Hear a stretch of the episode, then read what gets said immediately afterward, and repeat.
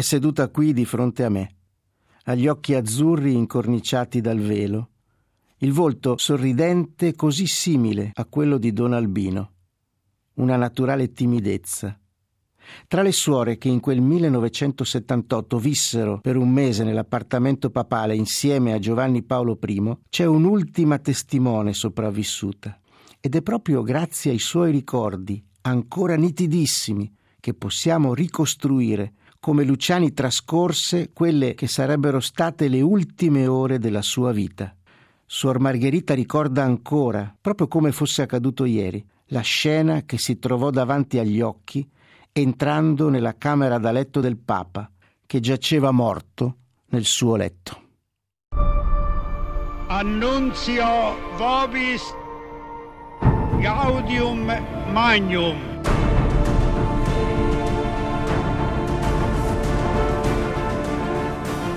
Abemus Papam Albinum Sancte Romane Ecclesiae Cardinalem Luciani. Da un colpo di fionda al soglio di Pietro. Vi racconto Papa Luciani, il santo dell'umiltà. Sono Andrea Tornielli e questo è un podcast di Radio Vaticana. Le ore finali e la morte nel racconto dell'ultima testimone. È il 28 settembre 1978. Albino Luciani, 66 anni, è Papa da appena 34 giorni. La sua elezione e le sue prime apparizioni pubbliche hanno suscitato un'ondata di simpatia e di entusiasmo in tutto il mondo, per la sua umiltà, per il suo stile colloquiale, per la profondità dei contenuti che esprime. Dopo aver passato mesi di grande lavoro, la morte di Papa Montini, i suoi funerali, l'organizzazione del conclave, l'elezione del nuovo pontefice, i suoi primi passi, diverse persone della curia romana che avevano dovuto rimandare le ferie quell'estate si sono prese qualche giorno di riposo lontano da Roma. Nessuno immagina ciò che sta per accadere.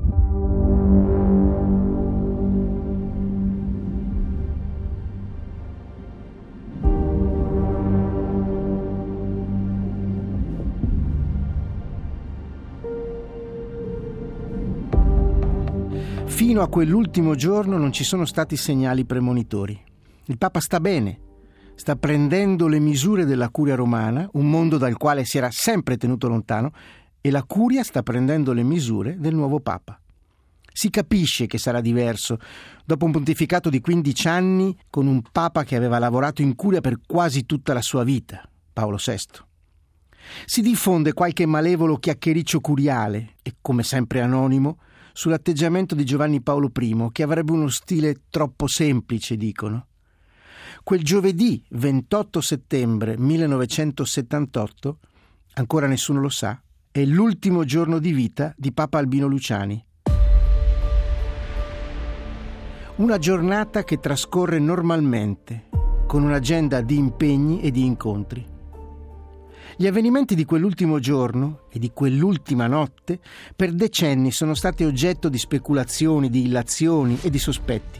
Giornalisti e scrittori hanno ipotizzato che il Papa sia stato assassinato. Il movente le riforme che intendeva attuare in curia e in particolare nelle finanze vaticane.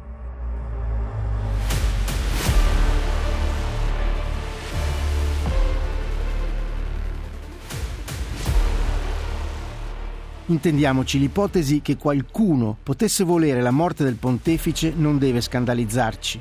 Ricordiamo che meno di tre anni dopo, cioè il 13 maggio 1981, il successore di Luciani, stava per essere ucciso in un attentato proprio in piazza San Pietro.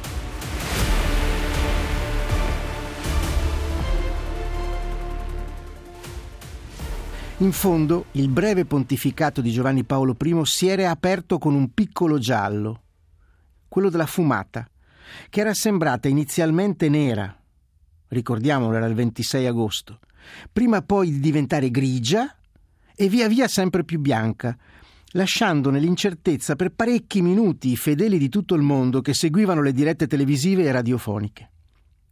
E così quel pontificato breve si concludeva con un altro presunto giallo, quello della morte, alimentato anche da alcune incongruenze nelle prime comunicazioni e nelle prime testimonianze. Incongruenze che erano soltanto il frutto di sorpresa, di imbarazzo, di impreparazione all'evento e non di chissà quali complotti criminali. Una parola definitiva su questo, fondata sui documenti d'archivio e su un meticoloso confronto delle testimonianze, con un lavoro mai svolto prima, si può trovare nel libro Papa Luciani, Cronaca di una morte, scritto da Stefania Falasca, vicepostulatrice della causa di canonizzazione e vicepresidente della Fondazione Vaticana Giovanni Paolo I. Andiamo dunque alla cronaca di quell'ultimo giorno. Il 28 settembre il Papa si sveglia, come al solito, molto presto. Alle 5.10 Suor Vincenza, la suora infermiera che viveva con lui fin dai tempi di Vittorio Veneto, lascia una tazzina di caffè fumante vicino alla sagrestia, subito fuori dall'appartamento del Papa. Luciani esce dalla stanza, lo beve e quindi va in cappella a pregare, come ogni mattina, per lungo tempo. Poi celebra la messa, alla quale partecipano i segretari e le suore che lo accudiscono e che si prendono cura dell'appartamento. Quindi fa colazione e dà uno sguardo ai giornali italiani e internazionali, come era solito fare tutte le mattine. Dopo le nove lascia l'appartamento papale e scende in biblioteca per alcune udienze, nell'appartamento di rappresentanza, quello dove il Papa riceve i suoi ospiti. Riceve in udienza il cardinale Julio Rosales e i vescovi delle Filippine. Incontra quindi due nunzi apostolici, provenienti dal Brasile e dall'Olanda, e il giornalista Gianni Crovato, direttore del quotidiano Veneto Il Gazzettino, che negli anni precedenti aveva ospitato spesso articoli e commenti di Luciani, patriarca di Venezia. La mattinata di udienze si conclude con il cardinale africano Bernard Gantin, che ricopre gli incarichi di presidente della Pontificia Commissione Giustizia e Pax e del Pontificio Consiglio Corunum. Gantin è accompagnato dai segretari dei due dicasteri. A fine mattinata, poco prima di mezzogiorno, il Papa risale nell'appartamento pontificio e si reca in cucina dalle suore per chiedere, come al solito, un caffè. Bevuto il caffè si ritira nello studio privato a lavorare. Alle 12.30 pranza con i segretari, servito dall'aiutante di camera Angelo Gugel. Quindi va in camera sua per un breve riposo pomeridiano.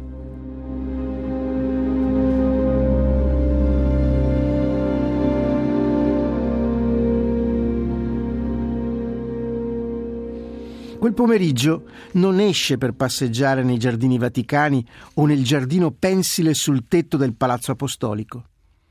C'è un po' troppo vento, rimane infatti nell'appartamento a lavorare, ma non rinuncia a passeggiare e lo fa andando avanti e indietro per i corridoi e per le stanze. Alle 18 arriva il segretario di Stato, Jean Villot. Il Papa si intrattiene con lui. Quindi alle 19 Luciani è in cappella per recitare in inglese i Vespri insieme ai suoi due segretari. Alle 20 si siede a tavola per cenare, ancora con i suoi segretari, cioè con l'irlandese padre John McGee e con Don Diego Lorenzi, il segretario che si era portato da Venezia. A servire a tavola è l'aiutante di camera, Angelo Gugel, un altro veneto. Il pasto è frugale, una minestrina e delle verdure cotte. Il Papa non aveva alcuna pretesa sul cibo, hanno raccontato i suoi più stretti collaboratori. Dopo cena, verso le 21, il Papa fa una lunga telefonata con l'arcivescovo di Milano, il cardinale Giovanni Colombo. Lo aveva fatto cercare già prima, alle 19, ma il cardinale era fuori sede e non era stato possibile mettersi in contatto con lui. È Don Diego Lorenzi che va a fare il numero di telefono e a chiamare il cardinale e quando questi finalmente ha la cornetta, Don Diego torna indietro, si affaccia alla sala da pranzo, dove ancora si trova il Papa, e dice Santità, il cardinale Colombo è al telefono. Il Papa si alza di scatto e con passo veloce va al telefono. La chiamata dura circa mezz'ora. Dalla documentazione proveniente dalla Congregazione per i Vescovi, ora confluita nella causa di canonizzazione, sappiamo con certezza l'oggetto di quella telefonata la successione di Papa Luciani a Venezia cioè chi sarebbe dovuto diventare il nuovo patriarca. Giovanni Paolo I chiede a Colombo di insistere con il sacerdote salesiano Don Angelo Viganò perché accetti di diventare patriarca. Il segretario del cardinale dichiarerà molti anni dopo. Colombo disse che gli aveva parlato a lungo, con tono normalissimo, dal quale non traspariva alcuna stanchezza e nel quale non era possibile arguire alcun malore fisico. Il saluto finale invocava preghiere ed era pieno di serenità e speranza. Dopo quella telefonata, Papa Luciani va in cucina a salutare le suore che stavano finendo di rassettare e di lavare i piatti, come ogni sera, e si avvia verso la camera da letto.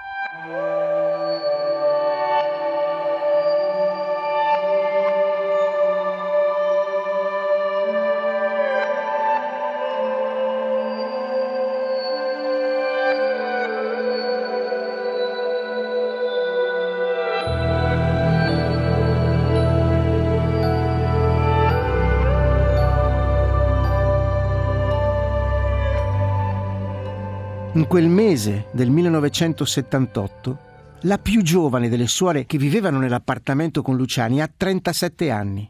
Si chiama Suor Margherita Marin, originaria di Riese Pio X e dunque veneta anche lei, come il Papa. Lavorava fianco a fianco con Suor Vincenza Taffarel, la religiosa infermiera che si prendeva cura di Luciani fin dai tempi di Vittorio Veneto. Il nome di Suor Margherita è rimasto sconosciuto per quasi 40 anni Oggi, all'età di 81 anni, continua a lavorare per la sua congregazione religiosa, le Suore di Maria Bambina, in una casa per esercizi spirituali in Lombardia. Abbiamo incontrato quest'ultima testimone delle ultime ore di vita di Giovanni Paolo I e soprattutto quest'ultima testimone di quanto accadde la mattina del 29 settembre, quando il corpo senza vita del nuovo Papa venne trovato nel suo letto. Sono entrata dopo due giorni dell'elezione e siamo andati sulla comunità, eravamo quattro con sorelle, io, Sor Elena, Sor Cecilia e Sor Vincenza e lì l'abbiamo incontrato, ci ha salutate molto cordialmente, eh, un po' anche, ha detto Suore, avete da lavorare, eh, mi fa piacere, ha detto però eh, mi sembra detto che c'è anche una suora giovane. Mi spiace di averla portata via una suora giovane, però così lui è rimasto e poi ha detto, beh, ha detto sorelle, pregate, ha detto perché, ha detto ho bisogno di tante preghiere. Sì, santità, preghiamo tutti, vedrà che il Signore l'aiuta, sì, sì, ha detto il Signore senz'altro mi aiuta perché tutti, ha detto, bussano alle mie porte, ha detto. E quella sorella giovane era lei? Sì. E di che cosa si occupava nell'appartamento pontificio lei? Nell'appartamento soprattutto avevo la guardaroba, la sacristia, preparavo la messa e altre mansioni quando c'era bisogno, di, in quel momento soprattutto c'era tanto bisogno di sistemare l'appartamento, perciò dopo pian piano ci vedevamo che era, eravamo un po' liberi, essere più a, alla disposizione del Santo Padre che ogni tanto chiedeva. Dunque lei si occupava del guardaroba del, del Papa? Del guardaroba, sì. Ecco, può dirci come, Papa, come stava Papa Luciani in quei giorni? È vero, come è stato scritto, che appariva preoccupato e persino schiacciato dal peso del pontificato? No, no, non ho mai visto schiacciato preoccupato, anzi era ben sereno. Si lavorava molto, eh, correva, proprio lo vedevamo sereno, ecco. Non era preoccupato secondo come hanno detto questi giornali.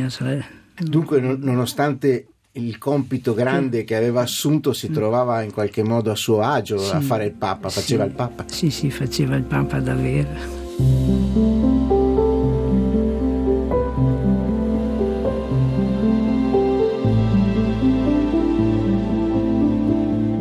Veniamo adesso all'ultimo giorno di vita del pontefice, cioè il 28 settembre 1978. Che ricordi ha di quella giornata? Innanzitutto come è trascorsa la prima parte della giornata?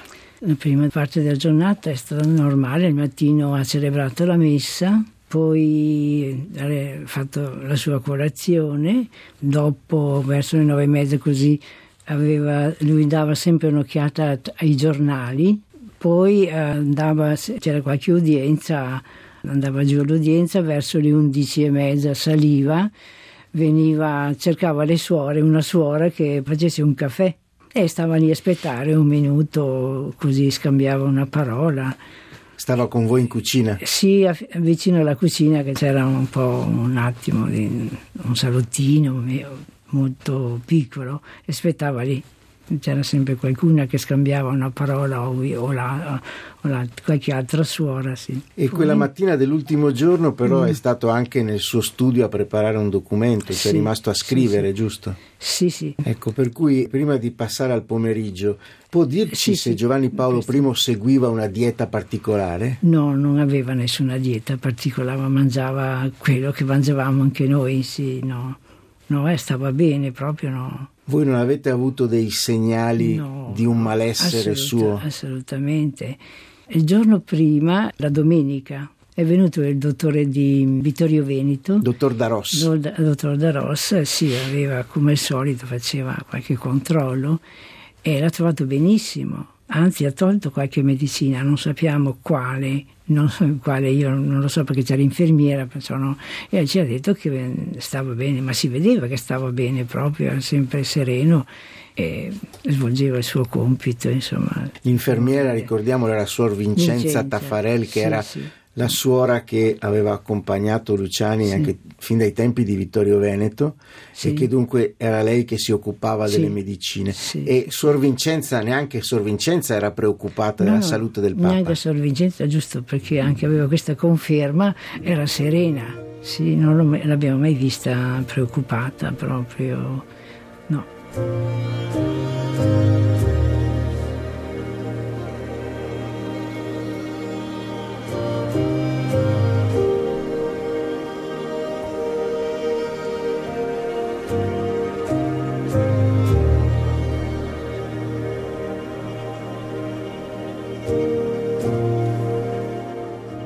Ecco, e continuiamo con i ricordi di quel 28 settembre. Dopo il pranzo che cosa è accaduto? Dopo il pranzo, eh, niente, è andato solito fino alle 3, non, non l'abbiamo visto, è andato a riposare. O... Poi è uscito con questi fogli in mano. Aveva dei dice, fogli in mano? Sì, aveva dei fogli in mano e dice l'ho incontrato, l'ho incontrato che andava, che stava preparando un documento ai vescovi Perciò eh, io dopo sono andata in guardaroba e lui l'ho visto camminare avanti e indietro lì, poi girava anche in guardaroba, è venuto avanti e indietro lì. Che per cui lui passeggiava, passeggiava dentro l'appartamento? Dentro l'appartamento, sì. E, e passava davanti a dove lei sì, stava? Sì, passava che doveva girare intorno al tavolo, che era la guardaroba era grandina, e perciò girava intorno al tavolo. Ma lei cosa volta. stava facendo? Stavo Guarda. stirando la camicia. Ah, stava stirando una camicia. Eh, suora mi dice, non stirare la camicia, eh, tutta, perché sudo tanto. E, e devo cambiare tante volte, stira soltanto eh, il cueto e i polsi e così, cioè, così per cui le ha parlato in Veneto? in, in Veneto tante volte mi parlava in Veneto e sì, le ha detto sì, di sì. non stirare tutta la camicia no, perché no. con la tonaca addosso si vedevano solo il colletto e i polsi. per cui anche lì era, è stato stava... un momento un po' così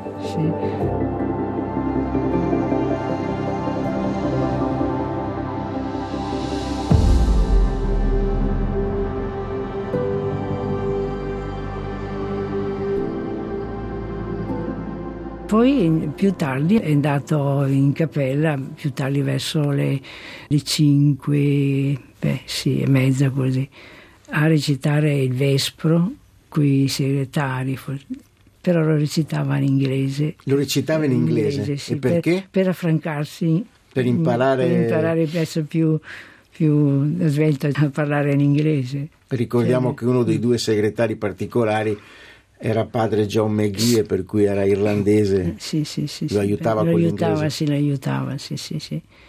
più tardi ha cenato come sempre. Cena eh, normale. normale. Aveva poi chi lo serviva per la cena? L'aiutante di camera? sì c'era l'Angelo c'era, sì. Angelo Guge sì, sì, qualche volta dopo è capitato che, si, che sia andato qualcuno di noi ma poco. Di solito c'era l'Angelo lì fisso sì più tardi eh, aveva una telefonata a Colombo, il cardinale Colombo. Aveva una eh, telefonata di, di con il cardinale sì, arcivescovo di Milano, sì, di Colombo. Milano, così ci aveva detto che E è andato, eh, non so, il tempo che sia stato non ho ben presente, forse una mezz'ora più. Una mezz'oretta di Penso, telefonata. Sì. Poi è ritornato a salutarci come faceva tutte le sere. Ecco, E la sera veniva a salutarvi. Sempre a salutarci che eravamo lì che si sbrigava il refettorio o la cucina, eravamo lì. Lui arrivava, suore, sono venuto a salutarvi, eh. dice pregate, eh, pregate per me. E lui chiedeva sempre di pregare perché aveva bisogno tutti quanti, ha detto chiedono preghiere, voi mi aiutate. Sì, senz'altro, santità. Poi mi chiede a me se, che messa avevo preparato quel giorno. Eh, Per il giorno dopo? Per il giorno dopo, sì, detto, abbiamo, c'era i Santi Angeli, la messa dei Santi Angeli. Bene, bene, ha detto, così anche domani, se il Signore vuole, celebriamo la messa assieme. Ha detto E se il così- Signore vuole. Così, se il Signore vuole. Ha detto buonanotte e si è allontanato.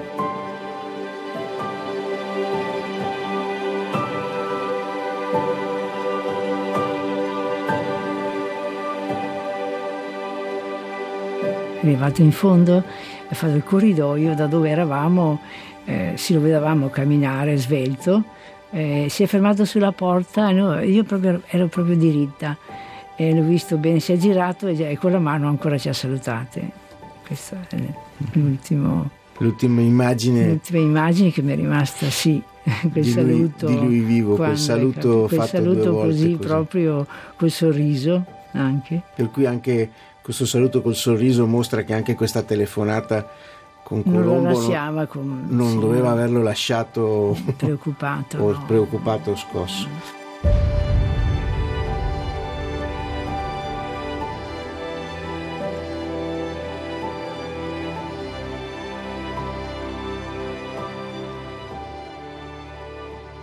E veniamo adesso al giorno dopo, cioè alla mattina del 29 settembre. Che cosa è successo esattamente? Innanzitutto voi qual era la vostra routine la mattina? A che ora vi svegliavate? Che cosa facevate? Io già mi svegliavo presto verso, beh, dopo uscivo, ero già pronta alle cinque e mezza, circa cinque e mezza, meno 20 alle 6, perché mandavano su a quell'ora la spesa ordinata dal giorno prima e perciò dovevo essere pronta all'ascensore a ritirarla e basta, poi la mettevo in parte e andavo a pregare da sola ancora oppure finivo di preparare la messa se mancava ancora qualcosa. Sor Vincenza era su che preparava il caffè, eravamo noi due più vicine al mattino presto così. E in un certo momento eh, dice non, non vedo Sua Santità che viene. Perché, perché la interrompo? Il Sor Vincenza preparava il caffè, poi dove lo metteva Ah, lo caffè? metteva vicino alla sacrestia. Vicino alla Vicino sacrestia. sì. sì. E il Papa usciva e lo beveva prima di entrare Sì, in prima di, sacrestia. entrare, prima di entrare in sacrestia, poi andava in chiesa, lui stava molto in chiesa a pregare, In cappella pregare. cappella privata, quella cappella proprio, sì. E niente, viene e mi dice, eh, Bussi, provo a vedere, dico io. Perché aveva visto che il caffè il caffè era ancora era rimasto ancora lì. Sì. E apre la porta e, sento che, che dice forte: Oh, questo non me lo doveva fare. Eh, ho sentito questo, mi sono avvicinata perché ero lì, era proprio, c'era solo il corridoio che divideva tra questa la porta sua della. E andiamo- eh, abbiamo visto, siamo entrate. Abbiamo visto- siete entrate sì, sì, insieme tutti- sì, sì, sì, sì. Abbiamo visto che insomma non era mancato. Avete Eh, visto sa- subito che era morto. Subito, ben, eh, subito perché abbiamo visto eh, gli occhiali, li aveva addosso la luce accesa e i fogli, quando si sta dormendo, chi sta leggendo, i fogli cadono, anche il libro che si ha in mano cade un po' giù, si era posati così sul petto. I, i I fo- aveva dei sì. fogli. Sì, non ha né mosso una mano per, per sentirsi male o che eh, è rimasto così bello, sorridente anche. Aveva, un- aveva una- aveva, un bel sì, un bel- aveva sì un sorriso, sì. Perché Mm. tra l'altro si racconta che è stato detto che era stato ripristinato un campanello per chiamare se avesse avuto bisogno durante la No. notte, attaccato al letto. No, no, no, no. Poi più tardi ha avuto Padre Maghia, ha provato tutti i campanelli, suonavano tutti, Suonavano, era tutto sì. normale. tutto Per cui c'era un normale. campanello Eh, che lui poteva sì, chiamare sì, sì, poteva avuto- chiamare, sì. Per cui evidentemente È è passato dalla vita alla morte senza rendersene senza, conto. senza rendersi conto e senza soffrire. Così ci, ha- ci ha detto il medico dopo a noi che non ha sofferto niente, ha detto proprio è stato un, un infarto, un- sì. Dottor Buzzonetti, Buzzonetti, sì. ha de- eh, Sì, che era il medico questo, sì. archiatra Sì. pontificio, eh, ha detto che sostanzialmente è passato dalla vita alla morte senza, senza soffrire. senza soffrire.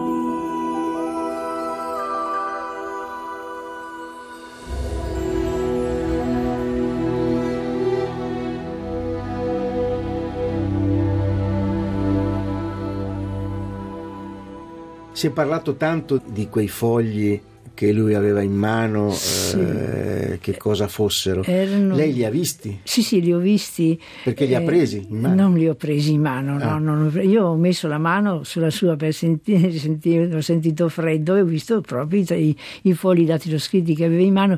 Beh, con l'occhio un po' ho visto due parole, Mangioni e Beoni.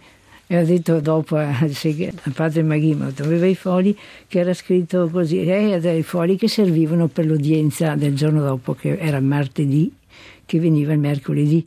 Ah, ecco. lui- E ha visto le parole Mangione e È solo Beone, questo del Vangelo. che sì. sono due parole Mm. del Matteo 11, 18, 19, no? Sì. È venuto Giovanni che non mangia e non beve, hanno detto a un demonio. È venuto il figlio dell'uomo che mangia e beve, e dicono ecco un mangione, un beone, amico dei pubblicani e dei peccatori. E questi fogli dattiloscritti forse erano appunti di sue omelie Di che lui sue aveva omelie. in passato e con Sì, cui si. Preparava per l'udienza Mm, sì. sostanzialmente. Sì. Che cosa ha pensato a vedere che era morto dopo così appena un mese? Non avrebbe mai immaginato una cosa del genere. No, non si aveva mai immaginato, sì, mai immaginato. Eh, quel momento lì si rimane senza parole. Diciamo, abbiamo fatto una preghiera e poi siamo andati a chiamare i segretari di corsa. Padre Maghi, io sono andata io di sopra e Don Diego Don Diego che è andato a Sor Vincenza e sono venuti, poi hanno chiamato Villot il cardinale Villot. Che era segretario di e Stato. l'altro segretario l'altro, ehm, del Vaticano non mi ricordo più il nome, forse non mi ricordo, due, due cardinali che erano, l'altro era addetto all'appartamento del Papa, non mi ricordo il nome. E sono venuti e, e hanno constatato la morte che c'era il dottore e dopo non sapevano come avvisare il mondo, perché ha detto il mondo ormai era conquistato, col suo sorriso aveva conquistato il mondo, non sappiamo cosa dire. E dopo, dopo non so che cosa hanno detto per radio, perché noi ci siamo ritirate, Che cosa ha conservato di quell'esperienza di un mese così? Beh, è un'esperienza un po' forte, non posso, tutti, i giorni, tutti i giorni lo ricordo. Eh, l'esperienza è stata un'esperienza unica nella mia vita, insomma, al servizio di un papa, lei può capire che di una persona che aveva paura della sua ombra, io. Giovanni Paolo I diventa beato, per cui come vede questo momento della beatificazione? Eh, del- beh, è un momento forte perché un un bea- a vivere vicino a un santo, diciamo, perché lui è santo, no? beato perché la storia Certo. chiede questo, eh, i passaggi, de- certo che sia una cosa grande, ecco, non so spiegarmi, ho solo il ricordo di pregarlo, era sempre quell'immagine di, quel mese che sia stato un mese forte, un mese bello anche nonostante il lavoro, nonostante la, la preoccupazione, si era, se ero capace di servire come doveva essere servito, però si- siamo riusciti, insomma, ecco, però si viveva un po' di più, questo sarebbe stato ancora meglio. Si capisce anche che eh, tutta la Santa Sede ha vissuto una cosa sconvolgente e totalmente inaspettata perché Sì, sì. che Paolo VI stesse male, insomma, si sapeva e si era preparati. Che appena dopo un mese ci si trovasse a vivere la stessa situazione in quell'anno incredibile dei tre papi nel 1978 era oggettivamente È più difficile da pensare. Difficile, sì, difficile, sì. Eh, bisogna dire, il Signore ha voluto questo.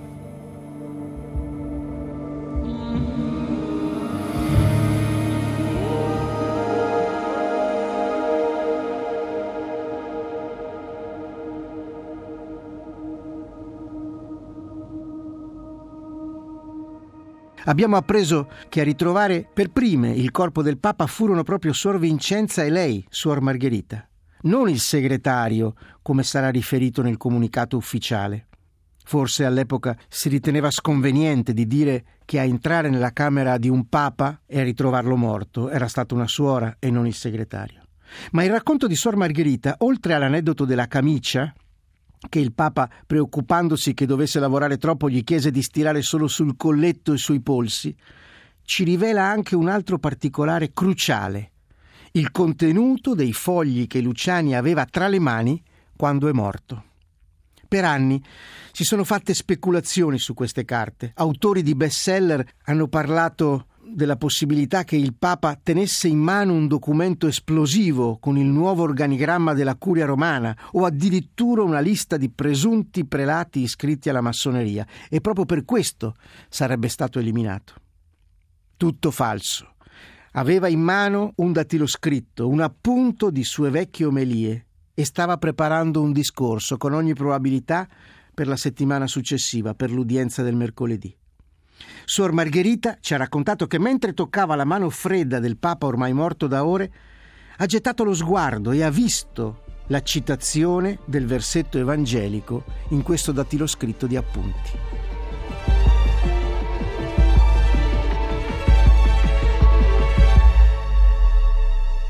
Ma c'è un ultimo episodio da indagare e che riguarda le ore finali della vita di Albino Luciani.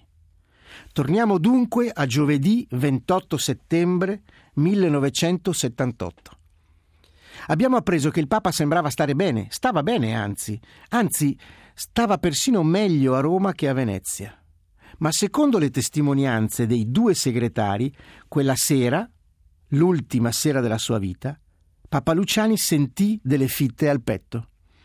Il primo a parlarne pubblicamente è stato il suo segretario Don Diego Lorenzi, il 2 ottobre 1987 in diretta televisiva durante una puntata della trasmissione Giallo condotta da Enzo Tortora. L'anno successivo, 1988, anche l'altro segretario, l'irlandese John McGee, aveva raccontato l'episodio del malore in un'intervista con il mensile internazionale 30 giorni nella Chiesa nel mondo. Don Lorenzi colloca l'episodio all'inizio della cena, Padre Meghi lo anticipa al tardo pomeriggio e coinvolge anche Suor Vincenza Taffarel, la suora infermiera, che somministrava a Luciani le medicine e che, secondo il racconto del segretario, sarebbe venuta per portare una pastiglia al Papa che avvertiva queste fitte al petto. Entrambi i segretari affermano però che si trattò di dolori passeggeri, durati pochi minuti e passati in fretta, dicendo anche che il Papa stesso li considerava di natura reumatica. Entrambi concordano sul fatto che lo stesso Giovanni Paolo I minimizzò la portata dell'episodio e non volle assolutamente far venire il medico di guardia che era sempre disponibile per poterlo visitare.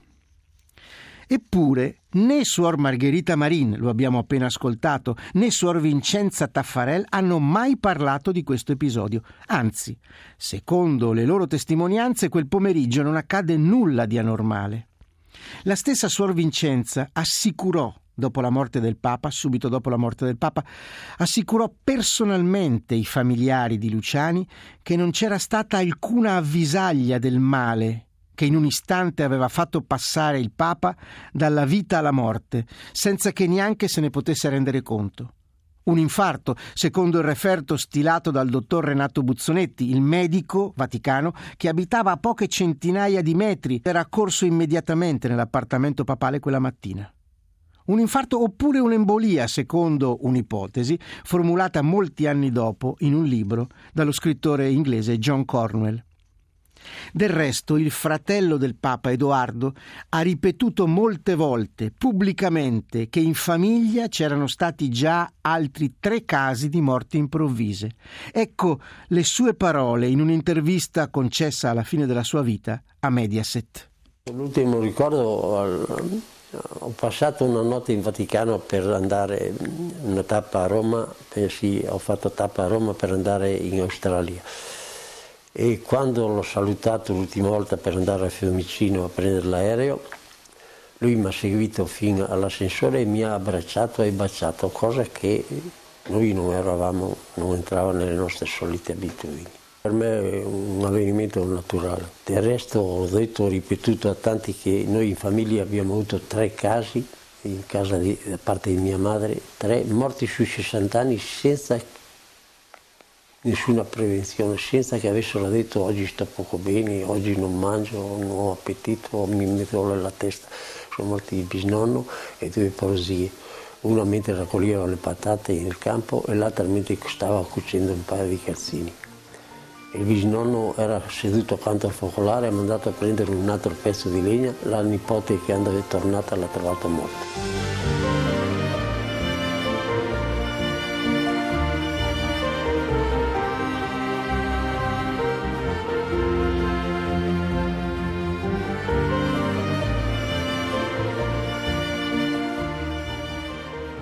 Possono dunque concordare le versioni raccontate? Come accordare le rivelazioni a molti anni di distanza dei due segretari con la testimonianza delle suore, anch'esse presenti nell'appartamento quel pomeriggio? Il Papa avvertì davvero delle fitte al petto la sera del 28 settembre 1978? Che qualcosa sia accaduto possiamo essere certi di sì. Non ci sono più dubbi, perché dalla documentazione riservata conservata negli archivi vaticani messa a disposizione però della postulazione della causa per il processo di canonizzazione, è emerso un documento, rimasto per decenni segreto, stilato dal dottor Buzzonetti il 9 ottobre di quell'anno, cioè pochi giorni dopo la morte del Papa. Buzzonetti scrive che accanto al letto di morte di Luciani, la stessa mattina del suo ritrovamento, padre Meghi, disse al medico dell'episodio della sera prima, collocandolo alle 19.30 e senza coinvolgere Suor Vincenza che gli avrebbe portato una pastiglia. Era avvenuto, disse Meghi, mentre sedevano in cappella a pregare prima di cena. Meghi disse al dottor Buzzonetti che Giovanni Paolo I rifiutò di chiamare il medico di guardia perché questi episodi per lui non erano una novità. Il fatto che la mattina stessa, di fronte ancora al corpo del Papa sul suo letto di morte, uno dei due segretari abbia detto subito questa cosa al medico, cioè al dottor Buzzonetti, ci fa pensare che certamente qualcosa deve essere avvenuto. Non si tratta di rivelazioni tardive fatte molti anni dopo. La cosa della quale possiamo essere certi è che comunque nessuno diede peso a queste fitte. I segretari, con ogni probabilità, non avvertirono Suor Vincenza che quella stessa sera al telefono con il dottor Antonio da Rossi, il medico curante del Papa fin dai tempi di Vittorio Veneto, aveva detto che tutto andava bene, che il Papa stava bene. E il dottor da Ross testimonierà, raccontando anche l'orario di quella telefonata, dicendosi sicuro che Suor Vincenza gli aveva detto che il Papa stava bene.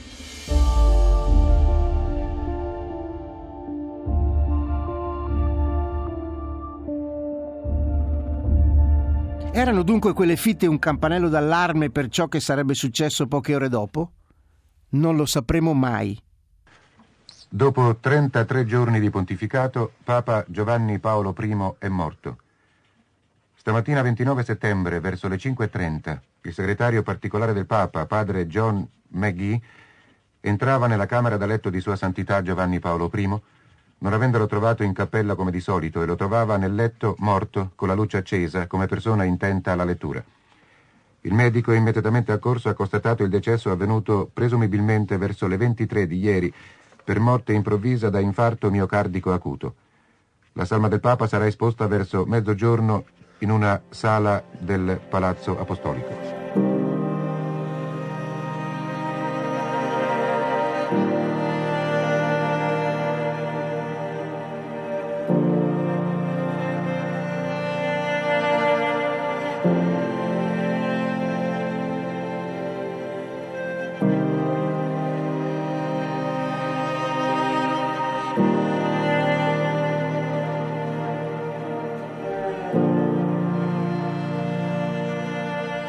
Lina Petri, figlia della sorella del Papa Antonia, in quell'anno si trovava a Roma per frequentare l'università.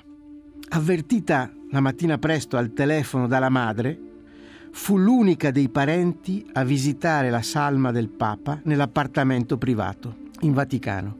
Accompagnata da Monsignor Giovanni Nervo, vicepresidente della Caritas, raggiunse in autobus il Vaticano e superato con qualche difficoltà il varco di Porta Sant'Anna, verso le ore 8.15 poté entrare nell'appartamento papale e poi nella camera del Papa. Il Papa stava ancora disteso sul suo letto. Quando sono entrata nella stanza ho visto lo zio disteso sul letto e indossava già il vestito bianco da papa. In quel momento io provavo un dolore enorme, però rimasi subito colpita dal volto dello zio che era leggermente rivolto verso di me. Sembrava accogliermi con un leggero sorriso. Pareva proprio che sorridesse a qualcuno che arrivava dalla porta. E in quel momento io ho istintivamente pensato il Signore è venuto a prenderselo. E lui gli ha sorriso.